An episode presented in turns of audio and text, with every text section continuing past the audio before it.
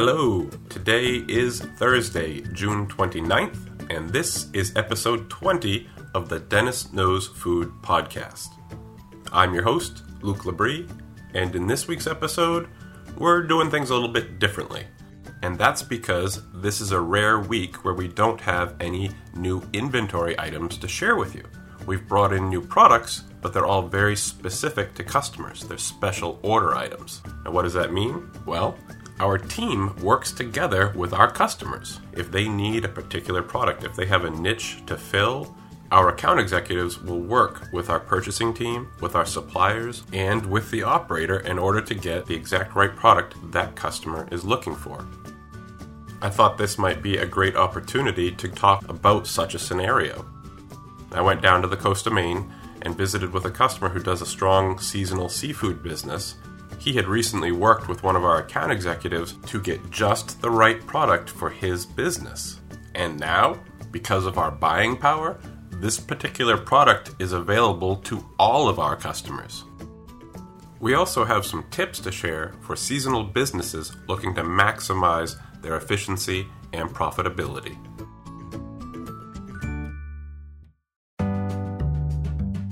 Today is National Almond Butter Crunch Day and our foodie fact for the week is inspired by almonds. What do almond trees need to produce their almonds? Really cold winters? Really hot spring and summer growing conditions? Or bees for pollination? The answer at the end of the podcast. As we don't have our traditional weekly list of new inventory items to share with you, I thought I would focus on a seasonally appropriate product lobster meat or fresh lobster. Dennis Paper and Food Service offers a complete lineup of lobster products, from local lobsters that are still able to pinch you to fresh and frozen lobster meat and all of the non food items that you could possibly need to service your summer lobster business. It was a gorgeous morning for a drive, so I went down to the coast and talked with one of our customers and one of our account executives and had them share a little bit of their seasonal summer business expertise and lobster knowledge with us. Uh, my name is Steve Washington. I'm a uh, sales rep for the uh, Rockland Camden area, and uh, we are uh, talking about lobster meat and uh, some of the different varieties of lobster meat we have. We have some fresh product from Cozy Harbor, uh, CKT, tail knuckle claw, and a CK product, just the uh, traditional claw knuckle. Uh, also have some frozen uh, product uh, available through a few different manufacturers, um, which is a good value also. And new to new to the lobster meat this year is uh, fresh leg meat from Shucks of Maine. Now, Steve, what's one of the advantages to using fresh lobster leg meat in lobster dishes? Uh, gives the end user an opportunity to really focus on the Maine lobster, uh, like its product that they are uh, cooking themselves and picking uh, on site also allows them to do uh, lazy lobster dishes and kind of more more uh, user friendly uh, for different dishes uh, for um, you know a, a, lobster or seafood takeout place. Saves them a ton of money. I, I mean, it, done all the math, and, and you cannot pick um, product yourself uh, any cheaper you can buy it. So that's fresh all leg lobster meat from Shucks of Maine, and that's item number 5278. Now, to our other Steve, and I'll have you introduce yourself here in just a sec, but before we talk about lobster and lobster leg meat, I'd love to hear what advice you might have for other seasonal businesses. Uh, my name is Steve Stinson, uh, owner operator of a seasonal lobster restaurant down on the coast of Maine. Some of the tips for uh, getting through a, a summer season uh, be very well prepared, uh, have plenty of help. We prepare the menu in uh, January and February. Uh, we look at uh, previous year's sales uh, for different products. Uh, what were people inquiring about? Uh, what were people pleased with? What can we add in that might attract a different consumer? Um, and Steve works with us, and he can attest to that hand in hand with uh, getting all the items worked out and making sure our food cost is where it needs to be.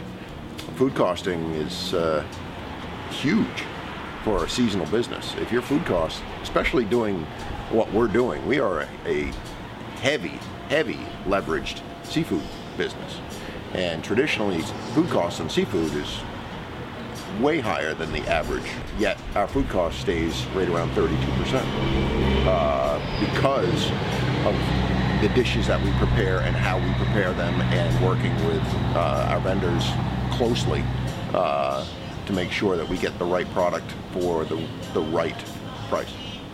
Steve worked with us uh, this past year, came up to, for the food show, uh, looked at some new products there, certain things that we wanted to tweak, which worked really well.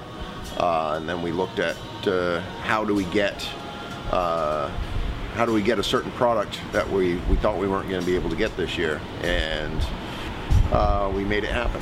And it worked out good for Dennis Paper, and it worked out good for us. Um, and I think what it's going to translate to is uh, hopefully a new item in the seafood industry that other people can utilize as well uh, to be able to make it a more common item. That that one item, if it was commonly and readily available, would make how many seafood businesses more profitable? Uh, You just you can't process enough leg meat uh, individually to, to make it worth your while. You just it just wouldn't be in the it wouldn't be in the food, uh, and it would just be it would I would ra- have to raise my prices uh, and reduce the serving size, uh, which doesn't translate well to the consumer.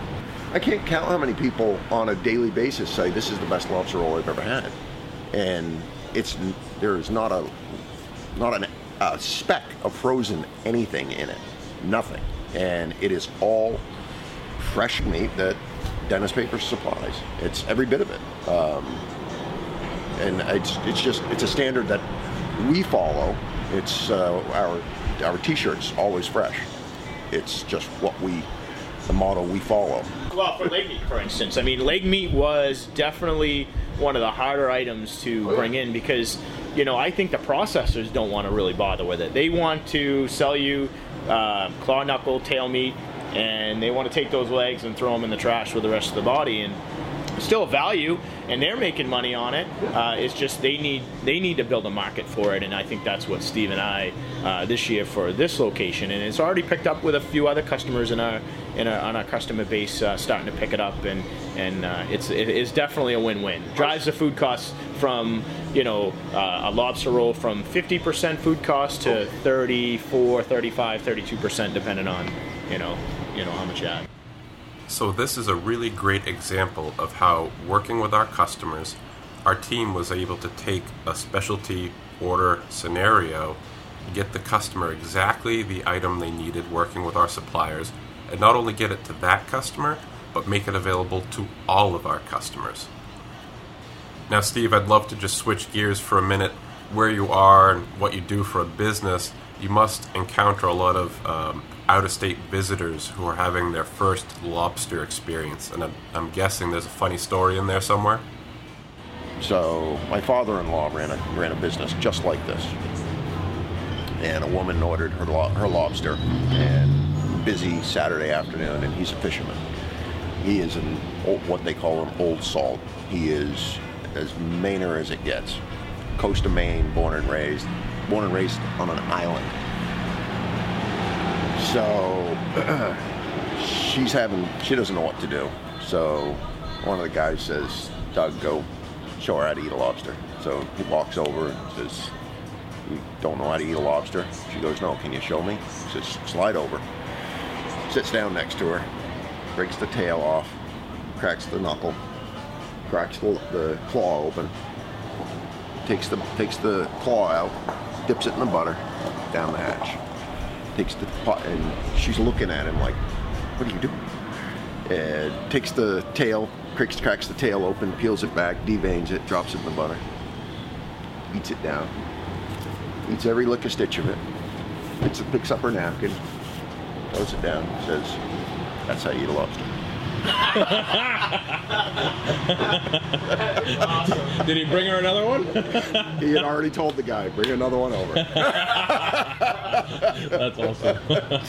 and all, and Doug is one of those people that could get away with it because he's just a t- he looks like he's the epitome of a fisherman.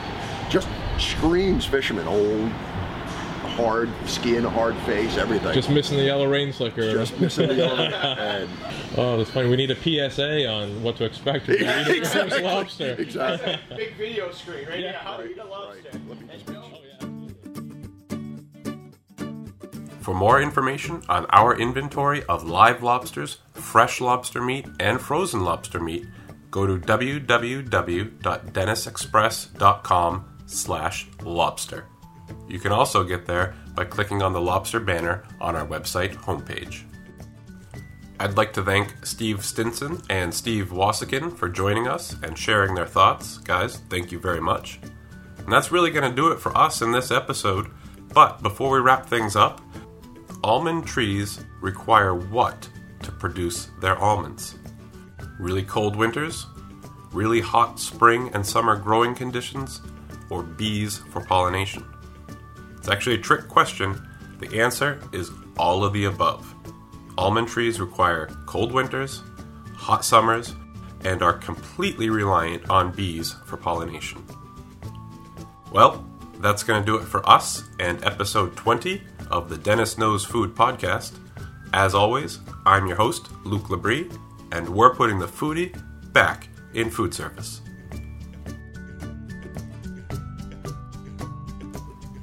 For more news, product information, and updates, go to www.dennisexpress.com.